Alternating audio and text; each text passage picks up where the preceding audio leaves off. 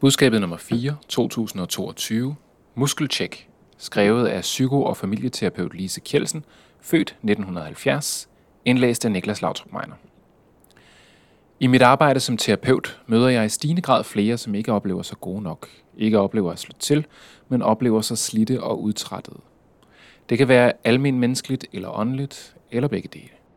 Samfundsmæssigt, og måske også menighedsmæssigt, er udmattelse på en måde blevet det nye statussymbol, og selvværd måles i produktivitet.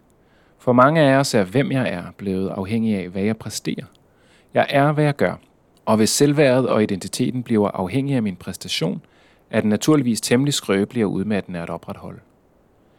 Derfor vil vi se lidt på, hvordan vi egentlig kan finde balancen mellem at være og at gøre i hverdagen. Magnus Malm skriver i bogen Vejviser, at mennesket oprindeligt havde en uproblematisk og selvfølgelig identitet som skabt i Guds billede. Og dets opgave med at forvalte jorden var noget, der naturligt fulgte af at være den, som det allerede var over for Gud. At være gik altså forud for at gøre. I oprøret mod Gud rev jeg mig som menneske løs fra min sande identitet og blev fremmed over for Gud og mig selv. I stedet for at være hjemme hos mig selv, begyndte jeg en bestandig søgen efter mig selv. Det, som jeg ikke er, forsøger jeg hele tiden at kompensere for ved at gøre. Livet står i minus, som det gælder om at tvinge over på plus ved at udføre de rette handlinger.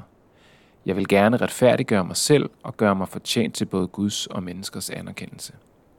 Det er imidlertid ikke mine gerninger, Gud spørger efter, men mig selv. Det er dig og mig, han ønsker fællesskab med, og ikke vores fromme gerninger. I Guds øjne er jeg nogen, inden jeg gør noget. Heldigvis er Guds bogføring også her helt anderledes end vores, og det er værd at holde sig for øje, når vi får så travlt både menneskeligt og åndeligt med ting, vi synes, vi bør, skal eller er nødt til. Vi har lov til at hvile.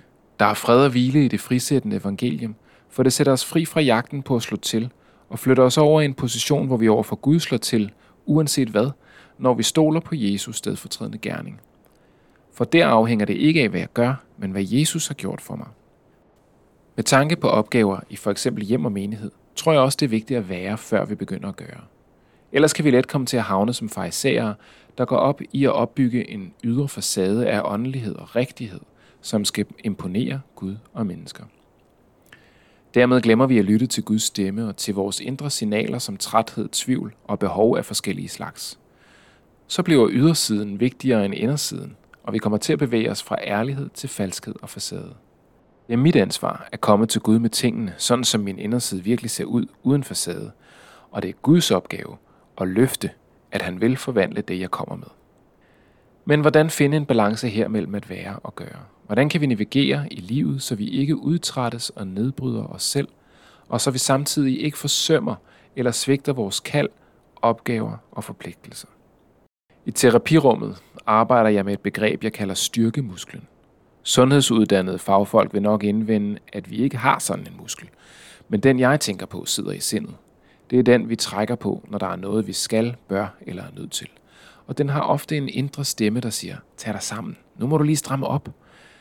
Den er nært knyttet til det, vi gør. Egentlig er det en god og nødvendig muskel, som hjælper os til at kunne præstere, også når vi ikke er motiveret eller har lyst til den opgave, som ligger foran og kalder på os. Men ligesom andre muskler i vores krop, kan den overbelastes. Hvis vi trækker i den for hårdt og for vedvarende og uden plads til restituering, kan det resultere i stress, angst eller depression. At musklen på en måde sprænges og ikke længere er funktionsduelig. Selvom vi trækker i den og siger, tag dig nu sammen til os selv, er det som om kroppen ikke vil adlyde mere. Ligesom ryg- og mavemuskler helst skal arbejde sammen om at holde skelettet, har styrkemusklen også en komplementær muskel, som helst skal være i form. Jeg kalder den sårbarhedsmusklen. Det er den, som på en måde skal sikre, at jeg ikke glemmer restitueringen. Den stemme er ofte noget i retning af, jeg er ked af det. Jeg kan ikke det her lige nu. Jeg har brug for hjælp.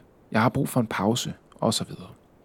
Den udtrykker indersiden, vores indre tilstand. Den siger noget om den, jeg er, og om, hvordan jeg har det.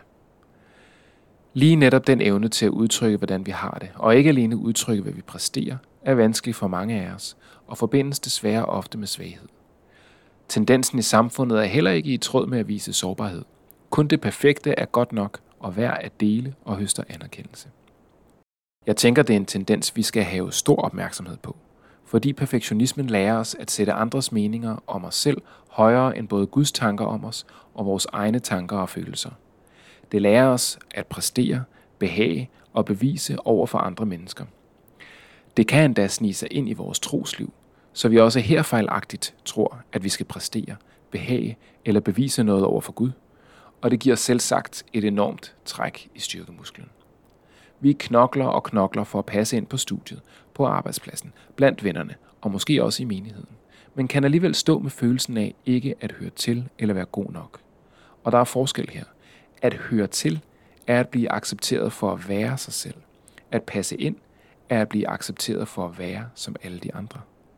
Det sunde træk i styrkemusklen er derimod forbundet med sårbarhedsmusklen. Hvad bor der i mig lige nu?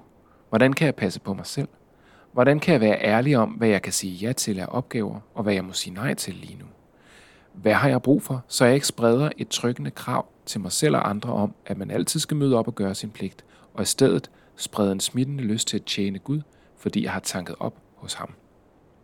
Ligesom styrkemusklen overbelastes, når vi siger for meget ja, kan den også blive for utrænet og på en måde slap og ugidelig. Vi siger måske for meget nej.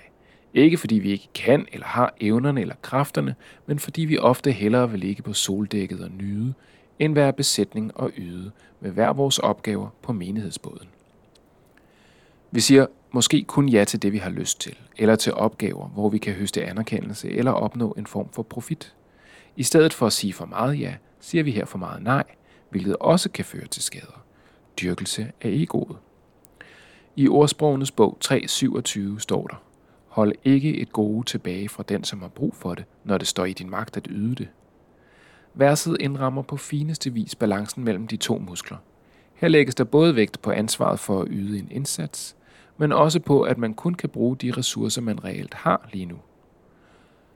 Måske er det tid til muskeltjek i dit liv. Siger du for meget ja? Eller siger du måske for meget nej? Du kan finde flere artikler eller bestille et abonnement i trygt eller digital form på budskabet.dk.